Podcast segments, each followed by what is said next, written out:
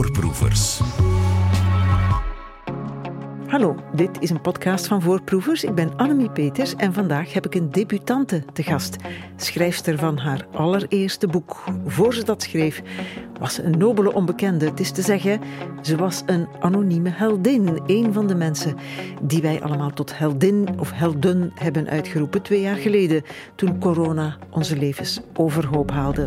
De verpleegkundigen in de ziekenhuizen en de rusthuizen die toen overuren hebben gedraaid.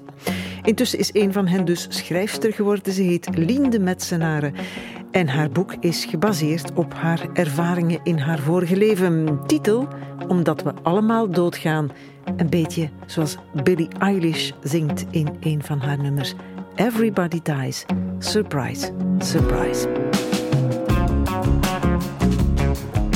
Voorproevers omdat we allemaal doodgaan van Lien de Metsenaren. Nog niet zo lang geleden stond er verpleegkundige op haar naamkaartje. Als verpleegkundige al naamkaartjes uitdelen, dat weet ik niet. Ja? Uh, het is nu vooral een, een kaartje voor uh, mijn uh, praktijk. Ja, het is nu verlies- ja. en rouwcoach ja, wat erop staat. En schrijfster natuurlijk ook. Ja. Op dit ogenblik, in deze constellatie toch. Nu is het officieel Lien, hè, omdat we allemaal doodgaan. Daarom kunnen we dat beter zo goed mogelijk doen. En dat doen we nu niet. Hè. Dat is de missie van jouw boek. We gaan nonchalant, in sommige gevallen ofwel bevreesd of angstig, de andere kant opkijkend met de dood om. Veel mensen sterven in oncomfortabele omstandigheden, terwijl veel mensen een veel mooiere dood zouden kunnen hebben, zouden willen ook. Hè. Geef eens een voorbeeld uit jouw ervaringspraktijk. Ik denk bijvoorbeeld terug aan um, een dame die mij onlangs contacteerde en ze wou eigenlijk bevestiging van mij. Kijk, mijn schoonvader ligt op sterven in een ziekenhuis. Hij ligt daar nu al vijf dagen en hij krijgt af en toe een spuitje morfine. Maar wij vinden hem als familie niet comfortabel. Wij horen hem kreunen. Wij kunnen niet, echt niet meer met hem communiceren. De artsen zeggen dat ze palliatieve begeleiding doen. Is dit palliatieve begeleiding, Lien? En dan vroeg ik, ja, het is moeilijk om een beeld te krijgen van die patiënt. Hè. Als buitenstaander ben ik een beetje meer vragen gaan stellen. En zij hebben dan opnieuw die arts gecontacteerd, ook het palliatief team van het ziekenhuis. Ze zijn dan het gesprek aangegaan, eigenlijk het gesprek dat ze vreesden. Want zij vonden niet als familie dat zij het recht hadden om daarover te beginnen. Is dit wel oké? Hoe, hoe grootvader, hoe schoonvader hier ligt? En toen plots kon er wel een medicatiepomp opgestart worden met het nodige comfort. Heeft het altijd met medicatie te maken? Ik denk dat het vooral gaat om informatie, om met die familie te gaan samenzitten en met de patiënt als die nog bij bewustzijn is. En om de familie te betrekken en te zeggen van kijk, dit is de situatie, dit is hoe het staat, genezing is niet meer mogelijk, we gaan nu voor comfort en we gaan dat op die manier aanpakken. Mhm. Het is gek dat je dit voorbeeld geeft, omdat uh, in deze de familie het, het best geïnformeerd lijkt. En niet de verpleegkundige. Terwijl ziekenhuizen, verpleegkundigen, dokters toch zouden moeten weten wat een palliatieve behandeling is hè, in het ziekenhuis. Toch verondersteld worden om dat te weten. Ik kan daar heel kort op antwoorden dat alle artsen weten die weten wat adrenaline is. Hè. Dat, bij een reanimatie gebruiken we adrenaline om iemand te reanimeren. Maar om dan een doodsreutel te gaan onderdrukken, dat daar scopolamine kan voor gebruikt worden, dat zijn er heel weinig die dat weten. We gaan niet in moeilijke medicijnentermen praten. Um, maar het heeft te maken, zeg je, als, als men dat wel weet en dat niet weet, heeft dat te maken met gebrek aan kennis. Klopt. Niet geleerd op school dus. Klopt, absoluut. Verpleegkundigen of dokters? Beide. Dus je, je, je wijst eigenlijk naar het zorgonderwijs dat Klopt. gericht is op verzorgen, op beter worden? Absoluut. Niet op sterven. Ik denk dat het begint bij ons onderwijs, dat we terug eens daar moeten naar gaan reflecteren van kunnen we die, dat palliatieve, die palliatieve zorg, het stervensbegeleiding, wat hebben artsen, zorg- en verpleegkundigen nodig in hun opleiding? Ja, maar jij bent zelf verpleegkundige. Je hebt die opleiding gevolgd. Je bent 39. Klopt. Dat is twintig jaar geleden, Ja. die opleiding. Is het nog altijd zo dat daar mankementen zitten? Absoluut. Ik heb, eh, voor mijn boek ben ik enkele studenten gaan bevragen om te gaan peilen van kijk, wat ontbreekt er bij jullie? Eh, waar hebben jullie heel veel vragen rond? En ik ga een voorbeeld geven, Annemie. Wij leren allemaal in de opleiding zorg en verpleegkunde hoe we een patiënt moeten wassen. Hè? Een bedbad geven heet dat. Maar die patiënt is levend of die is in kunstmatig coma. Maar eens die patiënt overleden is, hoe we een overleden lichaam moeten wassen, zoiets wat wel zeer ingrijpend is, dan vooral voor jonge mensen ook, dat leren wij niet in school. Dat staat in geen enkele cursus. Nee, dat staat in geen enkele cursus. En daarbij moet je ook nog eens de familie ondersteunen en begeleiden als verpleegkundige. En dat staat ook niet in de cursus. Nee. Dus de psychologische hulp, dat mankeert, hè, die opleiding daarin, maar de praktische eigenlijk ook. Vroeger, nu nog altijd. Ja. Waarom komen die studenten dan zelf niet in opstand? Want dat besef je toch zelf ook, dat dat een mankement is in je opleiding. Dat zullen we eens aan de studenten moeten vragen. Want die lopen toch ook stage op een keer en die merken toch ook dat ze... Absoluut. Uh, studenten brengen ook heel vaak naar voren. Dus die 15 die ik heb geïnterviewd, wij worden heel vaak uit moeilijke situaties weggehouden. Ik had een studenten vroedkunde geïnterviewd. Dat is vier jaar nu vroedkunde. En zij had een casus waarbij er een, uh, een pasgeborene is overleden. En ze zei, ik heb gans die geboorte van die mama mogen meemaken, maar op het einde, toen dat de arts en de verpleegkundige in gesprek gingen met de ouders, om dus te melden van ja, het, het pasgeboren kind is overleden, de reanimatie is niet gelukt, dan, dan werd ik buiten gehouden. Nee, en wie, nee. Wie, wie houdt ze buiten dan? De professionele? Ja, de professionele. Ja, wat een zware beschuldigingen. Ja, maar ik ben zo iemand, uh, mensen die mij nu horen en die zeggen, ah, Line Metsenaar is daar, die weten dat ik vaak tegen zere schenen kan schoppen. Maar ik wil zorgen voor bewustwording. En als we dit niet bespreekbaar stellen, dan krijgen we geen bewustwording. Nee, maar wie moet er bewust worden? Hè? Want we, we, maken hier geen radio voor verpleegkundigen natuurlijk. Ik denk, ik, ik hoop dat uh, een van onze ministers luistert. Uh, dat er bij de overheid iemand is die is, uh, iets opvangt en dat we daarmee eens aan de slag kunnen gaan. Ik denk dat ik minister Griffiths nog wel in ziekenhuizen heb gespot. Enfin, niet zelf, maar op tv. Klopt. Ik ga toch geregeld kijken. Ze is dat zeer ook actief. Uh, ook de voorbije weken is ze ziekenhuizen aan het bezoeken en rusthuizen. En dan stel ik mij daar volgende bedenking bij. Oké, okay, die bezoeken zijn allemaal gepland. Maar wat zou er gebeuren moest minister Krivitsis om half zeven s morgens onverwachts een kamer in een woonzorgcentrum betreden? Zouden de patiënten daar dan even netjes gewassen, verschoond zitten? Zou alles daar dan reilen en zeilen zoals het nu overkomt mm -hmm. in de media? Je wil een revolutie in de verpleegopleiding in de Ja, eigenlijk wel. Ook, hè? Er zullen wel veel mensen boos op jou zijn, denk ik. Nee? Dat kan, ja, ja, kan ik mij best inbeelden. Ja. ja. Hangt het niet een beetje... Hè? Want je hebt palliatieve afdelingen in ziekenhuizen toch ook? Waar ja. goed voor mensen gezorgd wordt, wordt die gaan sterven. Klopt. Ja. En ik wil hier even refereren naar uh, mijn ex-diensthoofd, dat is Frans van der Veken. Frans heeft mij zoveel geleerd, hè, destijds tijdens het palliatief supportteam waar ik zeven jaar heb gewerkt. En Frans zei altijd, Lien zei de eerste week, palliatieve zorg, je gaat dan merken, dat is een bevoorrechte zorg. En ik zei, maar Frans, wat bedoel je daarmee? Ja, hij zegt, je gaat dat zien. Wij gaan als palliatief team bij die patiënt komen en plots worden al die registers opengetrokken. Wij gaan kijken naar, oké, okay, is hier psychologische ondersteuning nodig? Hoe zit dat sociaal bij die familie?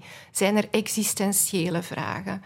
Wat, wat wil die patiënt? Kortom, luisteren naar de patiënt. En daar is tijd voor. En, daar is tijd Ja. voor. Maar dat hoort geen bevoorrechte zorg te zijn. Dat hoort een recht te zijn En dat voor is het alsnog alle wel. patiënten. hè, Ja, het staat in de wet hè, dat dat een recht is voor alle patiënten. Absoluut. Je wijst eh, eh, toch voor alle duidelijkheid niet naar eh, individuele verpleegkundigen. Hè?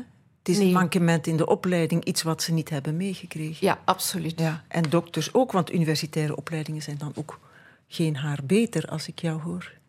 We moeten artsen, en ik denk dat heel veel artsassistenten waarmee dat ik heb gewerkt, dat kunnen beamen dat er meer nood is aan een degelijke opleiding palliatieve zorg en stervensbegeleiding. communicatie misschien? Absoluut. Een, een slecht nieuwsgesprek voeren met patiënten, dat is heel moeilijk. Kun je daar ook voorbeelden bij geven, of een voorbeeld? Uit jouw ervaring? Van een fout slecht nieuwsgesprek? Ja, ja we zitten ook bij de fouten, hè? Uh, ik herinner mij een verhaal. Uh, ik werkte nog niet zo lang bij het palliatief team en de arts liep op de verpleegafdeling en ik had net een gesprek gehad met een patiënt uh, die stervend was. Hij wist binnen een aantal weken ben ik er niet meer en ik wil graag euthanasie. Dus ik had met hem al in gesprek geweest, de familie zat erbij, iedereen was heel rustig. Ik zeg maar, ik zie jouw dokter op de gang lopen. Ik ga even vragen of ze tijd kan nemen om bij het gesprek te zijn. En de arts uh, was uiteraard bereid om bij dat gesprek bij te zijn. En zij zei, oh maar ja, dat is heel simpel. We kunnen dat allemaal heel snel regelen. Dat is zoals uw hond een spuitje laten geven. Hè? Ja, en daar sta je dan als verpleegkundige naast een familie die heel verbouwereerd aan het kijken is naar de arts, naar jou, de patiënt idem. Ja, en dan trek je daar echt als verpleegkundige. En dan heb ik ook wel, uh, hoe moet ik het zeggen, het lef om te zeggen: Oké, lieve mensen, dit was niet oké. We gaan nu even rustig zitten en we gaan eens opnieuw beginnen. Dat is echt gebeurd. Dat is echt gebeurd. Ik neem aan dat je ook families hebt die het laten afweten. Op, het, op, op hetzelfde front. Die zeggen, doe maar, we hebben geen tijd. Klopt. We moeten nog we ja, moeten stilstaan is in onze huidige maatschappij, dat hebben we vooral tijdens COVID gemerkt, hoe moeilijk dat stilstaan is en hoe onrustig dat we daarvan worden. Uh, klopt, want mensen ze hebben een job. Mensen, uh, de kapster moet daar klanten uh, gaan knippen, hun haar kleuren. Ehm, maar dan vind ik als verpleegkundige kan je wel mensen opnieuw hier die bewustwording zeggen van oké, weet dat het oké is van even stil te staan. Hè. Jouw moeder, vader, echtgenote is hier stervende. Jij, jij mag en kan hier even stilstaan. En als mensen dan toch dat niet kunnen, want heel veel mensen hebben daar ook de kracht niet voor, of vinden die moed niet, want dat is heel confronterend. Zitten dagen waken aan een bed van iemand die stervend is. Mensen stelden dan altijd de vraag van hoe lang gaat dat nog duren, Lien? Dit, is toch, dit is toch niet mensonwaardig? En dan zei ik, maar wat vind jij hier mensonwaardig aan? Want jouw mama ligt hier heel rustig te slapen ja, maar ja, wat ligt zij hier te doen? En dan zei ik, ja, maar we hebben negen maanden nodig om te groeien in de baarmoeder. Dan kan je toch niet maar verwachten dat dat hier zomaar op één keer stopt. Je vraagt je af in je boek, wat bedoelen mensen met dat soort uitspraken? Ja, inderdaad. Hoe lang gaat dat hier nog duren? Hoe lang gaat dat dus hier wat zitten we hier in godsnaam te doen? Wat bedoelen ze daarmee, ja. denk je? Dat is terug die, die rusteloosheid, het, het niet kunnen stilstaan. Het moet vooruitgaan in de maatschappij. En dan is het zo belangrijk om te zeggen het is oké, jij bent hier. Dit is echt wel moedig wat jij doet. Je mag dat ook benoemen naar die families, naar die mensen. Want dat is verdorie heel moedig. Je antwoordt zelf in jouw boek ook: we zijn geen verlossingsfabriek. Nee. Wat mensen wel verwachten. Want heel vaak ja, wordt er dan gevraagd: ja, maar ja, kan je de medicatie toch niet wat opdrijven? Hè? Dit hoeft toch niet zo lang te duren. Maar als er geen refractaire symptomen zijn, ik verduidelijk even, als er geen symptomen zijn van onrust van een, uh, een reutelende ademhaling, van, van symptomen van pijn, dan hoef je die medicatie als zorgverlener ook niet op te nee, geven. Maar de gesprekken onder mensen gaan over dat soort dingen. We geven wat morfine bij, ze hebben wat morfine toegediend. Maar van morfine gaan we niet dood. Nee, je kan dat mensen niet kwalijk nemen dat ze het niet weten. Hè. Als verpleegkundigen het al niet weten. En daarom heb je als verpleegkundige zo'n mooie en dankbare rol om te informeren. En ik vind dat de hoge werkdruk, hè, want dat wordt vaak gezegd, ja, maar ja, Lien, we hebben daar geen tijd voor, hoor. Uh, jij in het palliatief team vroeger, hè, destijds, je had daar tijd voor, maar wij, ja, we, hebben hier, we moeten hier opdienen, wassen. En dan denk ik, verdorie, dat duurt vijf minuten. Ja, informeren, maar toch vond je het nodig om nog een boek te schrijven? Absoluut. Ja. Momenten aan het sterfbed van een dierbare zijn kostbaar, schrijf je ook. Je kan die momenten nooit meer opnieuw beleven. Nee. Dat, dat is dat, is iets waar mensen zich van bewust moeten zijn. Ja, absoluut. En ook dat het, dat het je een deel voorbereidt op rouw. Hè. Ik heb mijn grootvader thuis palliatief begeleid. Ik was bij hem en bij mijn grootmoeder toen hij is overleden. En ik heb dat rouwproces heel... Mensen zeiden van, oh, heb jij wel verdriet? En tuurlijk had ik wel verdriet, maar dat was al anticiperende rouw. Ik was al voorbereid en ik was heel dankbaar voor wat ik voor hem had kunnen doen, voor de tijd die ik had genomen. Ja, en als het cru was verlopen of niet zoals het had moeten lopen, dan was het veel harder geweest achteraf. Plus van hem ook heel rustig in zijn stervensbed te zien liggen. Hij was in een hele rustige slaap en dat alleen al gaf ons als familie ook rust. Voorproevers. De Metsenaar, bij mij ex-verpleegkundige, die het boek heeft geschreven, of een boek over wat ze allemaal heeft gezien, en vooral niet gezien, aan ziekenhuisbedden bij mensen die gingen sterven. Het boek heet Omdat we allemaal doodgaan. Je hebt veel gelezen, zelf ook over doodgaan, Lien. Uh, denk ik. Je hebt mooie quotes in je boek verzameld over doodgaan. Mm -hmm. Van Murakami bijvoorbeeld. Death is not the opposite of life, but a part of it. Dood is niet het tegenovergestelde van het leven, maar een deel ervan. En ook eentje van Stephen Covey. Die ken ik niet. Maar die zegt: Most people do not listen with the intent to understand. They listen with the intent to reply. Mensen luisteren niet naar een ander om te begrijpen, ja. Maar om te kunnen antwoorden, om zelf te kunnen zeggen, dat is hoe het niet moet. Hè? Dat hadden we eigenlijk ook al een beetje gezegd, hoe het niet moet, wat er mankeert, hoe het al te vaak wel verloopt. Maar hoe moet het dan wel? Dat is een moeilijkere vraag, denk ik. Om te beginnen, wat kan? Hè? Je hebt het al een beetje gesitueerd uitgelegd. Palliatieve zorg is een recht voor iedereen. Ja, klopt. Overal. Ja. In eender welk ziekenhuis. Ja.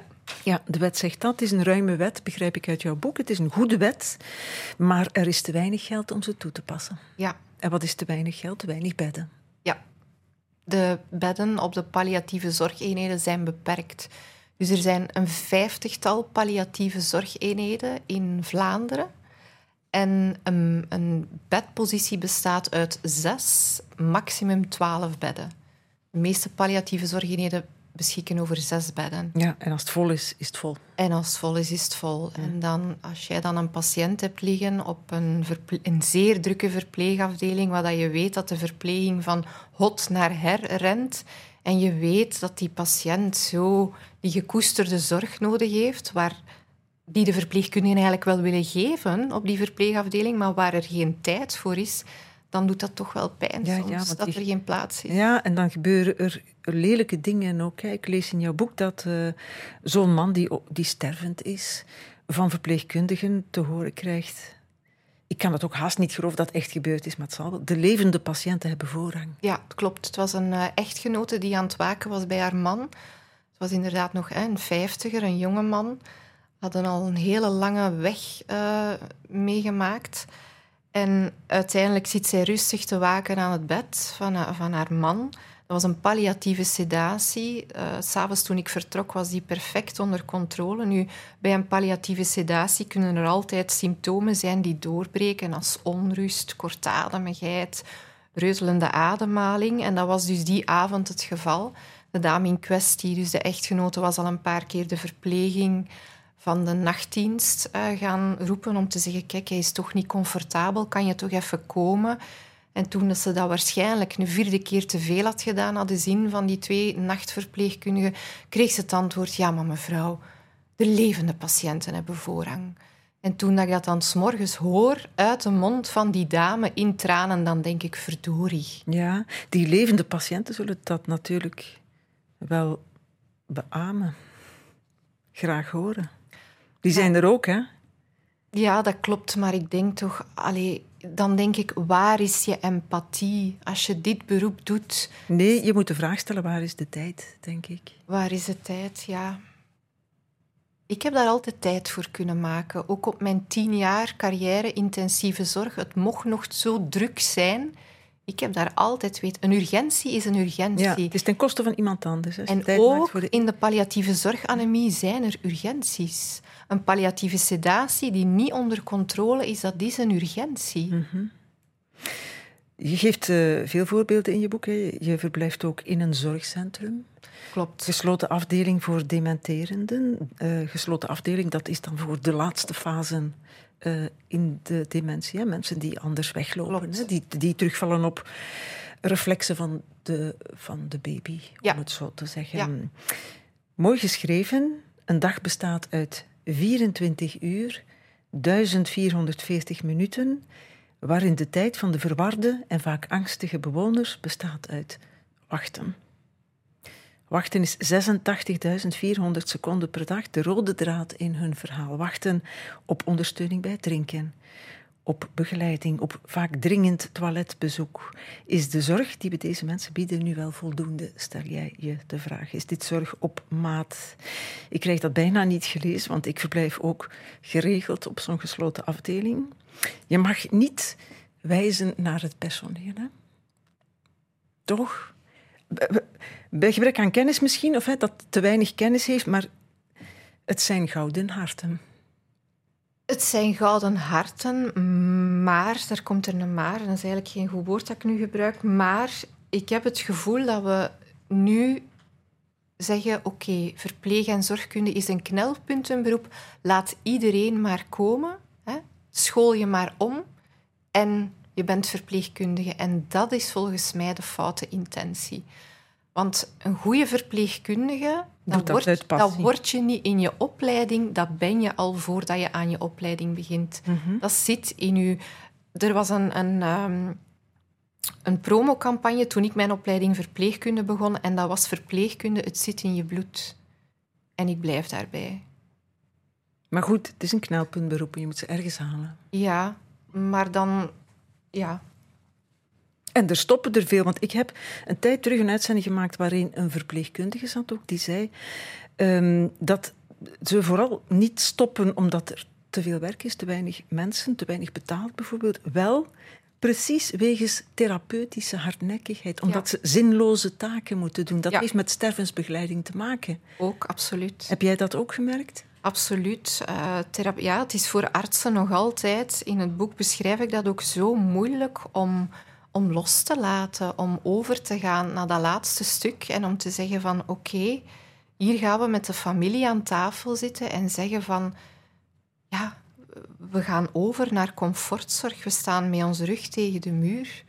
Maar er zijn altijd nieuwe technieken, eh, waardoor dat we toch blijven doorbehandelen. En dat we, ja, dat we een 92-jarige patiënt op, een, op de operatietafel leggen voor een hartoperatie. Ja, nu, ik, ik spreek ook uit ervaring. Mijn vader zit in een zorginstelling. Mhm. Wij kregen daar ook wel de vraag om mee te denken over vroegtijdige zorgplanning. Dat is beslissen dat en dat nog wel. Ja. In die gevallen, dat Ja. en dat niet meer. Ja. Dat is toch anticiperen op geen, geen therapeutische hardnekkigheid. Absoluut. Er zijn heel veel woonzorgcentra die dat, godzijdank, die nu die voorafgaande zorgplanning implementeren wanneer een bewoner wordt opgenomen. Maar dan hoop ik ook dat ze dat blijven opvolgen. En dat is iets wat ik merk in vele woonzorgcentra. Oké, de patiënt wordt opgenomen, we doen een gesprek met de familie. Maar wat dan als die patiënt achteruit gaat, als die toestand slechter wordt? En suggereer je nu dat dat dan vaak toch niet wordt toegepast, wat je hebt ondertekend? Mijn ervaring leert mij in woonzorgcentra dat heel veel huisartsen nog onvoldoende kennis hebben om dan die goede palliatieve zorg in dat woonzorgcentrum te garanderen. En dan heb ik het ook over continuïteit van zorg. Ehm, een, een medicatiepomp opstarten in heel veel woonzorgcentra weten ze echt wel al hoe, hoe het echt goed moet. En welke kanalen, zoals de palliatieve thuiszorg, die ze kunnen bellen om ondersteuning te vragen als ze ergens vastzitten van we weten niet hoe we nu verder moeten. Maar in heel veel woonzorgcentra is dat nog niet het geval. Hm, Veel artsen worden ook heel boos op jou nu, denk ik. Ja, dat is oké, laat ze maar Ja, boos zijn. scheert er niet te veel over één kam. Laat het ego maar even boos zijn. Oei, oei.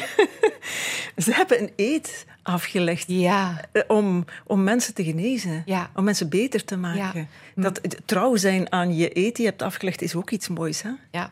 Maar we worden allemaal geboren. Hè. Daar is een gynaecoloog bij aanwezig, ook een arts. Dat is zo'n mooi moment.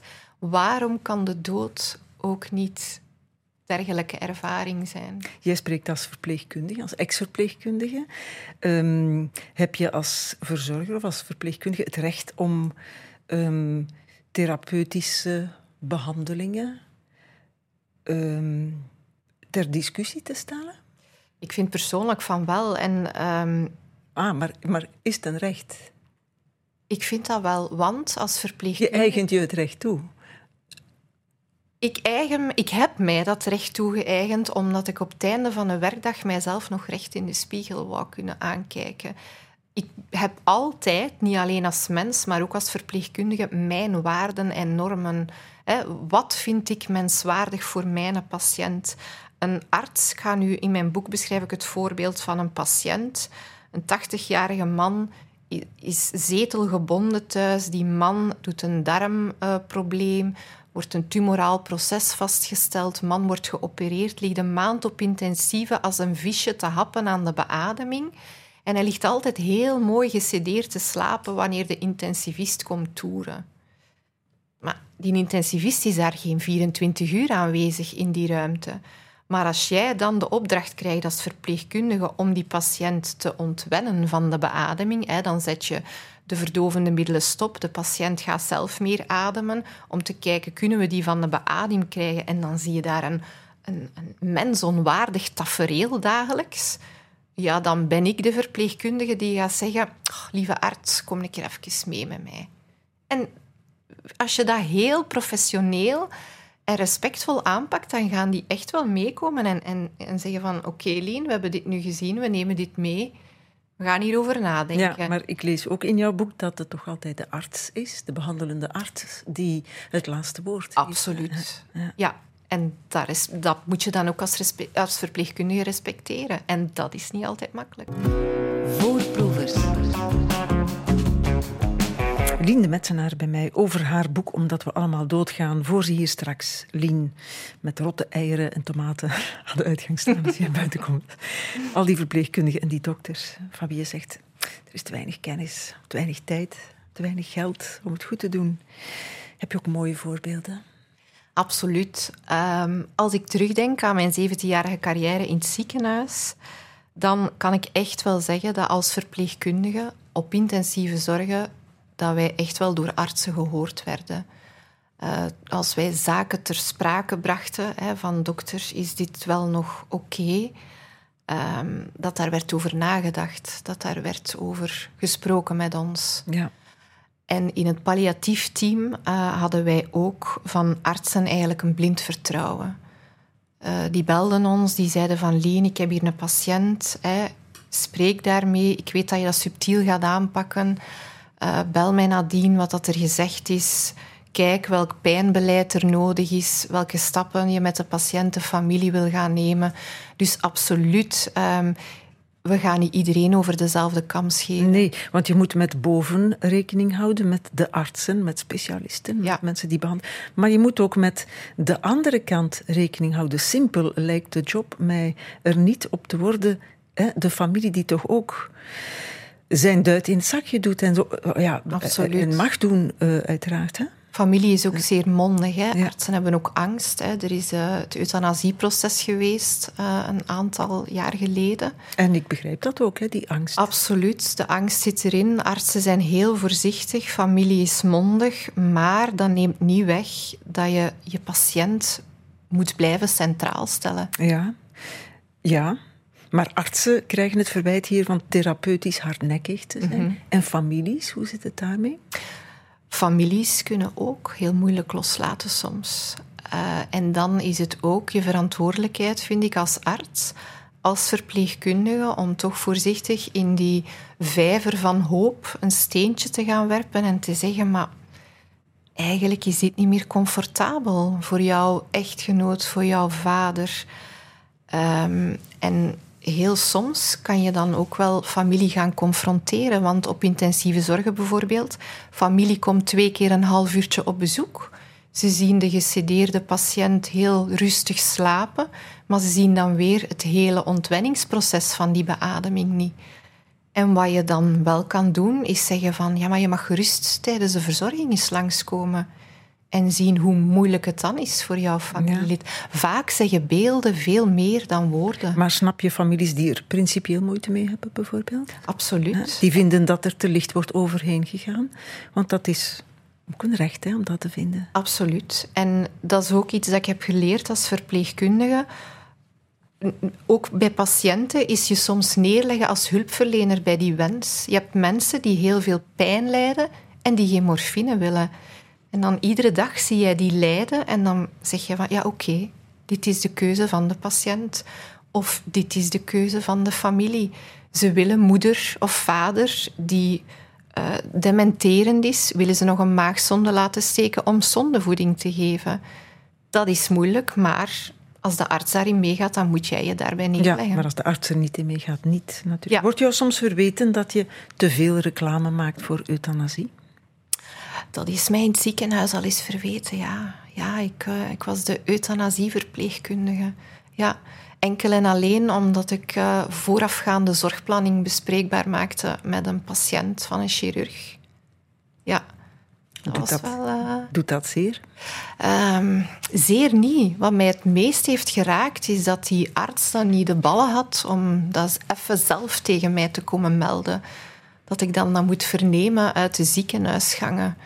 En dan denk ik van, verdorie, hè, ga mijn naam door het slijk halen, maar kom mij dat zelf eens zeggen. Maar je bent duidelijk wel een ijveraar voor, hè? Je, Absoluut. Je, je hebt ook Wim... Um, ja, het is Wim, hè? Distelmans in jouw boek laat bijna gedwongen om daar iets in te mm. schrijven.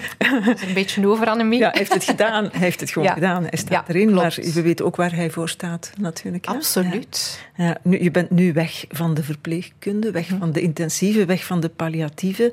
Je bent nu verlies- en rouwcoach. Mm -hmm. Mag ik dat opgeven noemen? Ik zie het eerder als een ander pad bewandelen. Ik vind dat we in onze ziekenhuizen meer zijn gaan handelen als um, ego's in een fabriek waar we met dozen en goederen bezig zijn. En beleidsmensen lijken vergeten dat we daar verdorie met zwaarzieke mensen bezig zijn. Het klinkt nog altijd als opgeven. Ja, misschien is het ergens opgeven en vooral voor mijzelf, om mijzelf te redden. Mm -hmm. We dachten allemaal dat COVID het een en ander ging veranderen. Mm -hmm. hè, dat we daar veel van gingen leren. Vooral tijdens die eerste golf hadden we op dit front toch veel moeten geleerd hebben. Hè. Toen hebben we heel vaak geen afscheid kunnen nemen Absoluut. van mensen die stierven, die zelfs geen bezoek mochten krijgen. Ja. Ik neem aan dat jij veel van die scènes hebt meegemaakt. Ja. Jij stelt in jouw boek zelfs de vraag: waarom zijn we zo mak geweest? Ja. Waarom hebben we dat gepikt? Ja voor iedereen die nu aan het luisteren is en die tijdens de COVID heeft gewerkt, waarom hebben wij dat toegelaten? Maar antwoord is, hè, want we hebben met z'n allen uitschrik voor dat onbekende virus. Ik denk dat wij toen vooral als zorgers in een do-modus zaten. We wisten niet wat ons overkwam. Ook toen ik eh, op de COVID-afdeling werkte, wij zaten zo in een do-modus en gewoon gewoon maar doen, niet denken. En nu nadien hè, zitten er zoveel zorgers thuis, burn-out, posttraumatische stresssymptomen. En dat is gewoon rouw. Wij hebben families, wij hebben patiënten niet laten afscheid nemen.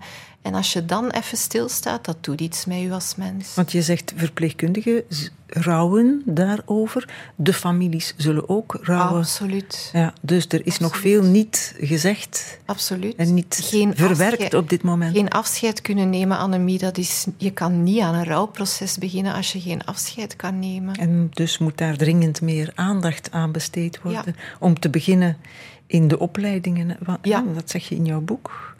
Um, want wat nu? Je hebt dit boek geschreven. En wat hoop je nu? Ik hoop nu dat we vooral in ons onderwijs aan de slag gaan. En dan hoop ik dat dat met mijn boek mag zijn. Uh, dat is ook de reden. Ik heb een boekenkast vol boeken over palliatieve zorg, over de ethiek, over euthanasie, over palliatieve sedatie. Maar niet één boek waarin dat beknopt alles gebundeld staat.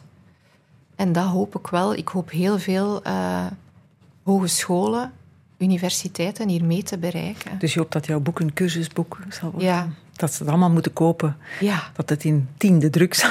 Ja. Dat is een mooi gevolg daarvan. Je geeft trouwens ook een mooie boodschap aan iedereen. Zie gezond zijn niet als vanzelfsprekend, ja. maar als een grote luxe. Dat is ja. wel weer te beseffen na iets als dit. Wat is na al die ervaringen nu jouw droomjob? Is dat uh, de huidige van coach of is dat de vorige? Mijn droomjob is nog altijd uh, mensen helpen. Dat is waarvoor dat ik hier uh, ben, mensen helpen. En nu op een andere manier. Want als je mij vraagt wat is jouw droomjob, dan is dat nog altijd mijn job op intensieve zorgen. Maar die strook niet langer met mijn waarden en normen. Dus vandaar zijn we een ander pad gaan bewandelen. Ja, en ook dat is oké. Ik gebruik nog eens het woordje opgeven. hè? Toch een beetje. Maar goed, je hebt een ander pad gekozen. En daar doe je ook goed werk in, natuurlijk. Bedankt om dat ook op de radio te komen doen vandaag. Uh, alvast, jouw eerste boek is uit, Omdat we allemaal doodgaan. Het is opgedragen aan Brian en Veerle. Ik kan daar geen uitleg meer bij vragen. De tijd is op, maar ze zijn wel vermeld. Um, Linde Metsenaren, dankjewel voor je komst. Voorproevers. Dit was een podcast van Voorproevers. Alle andere zijn te vinden op VRT Max.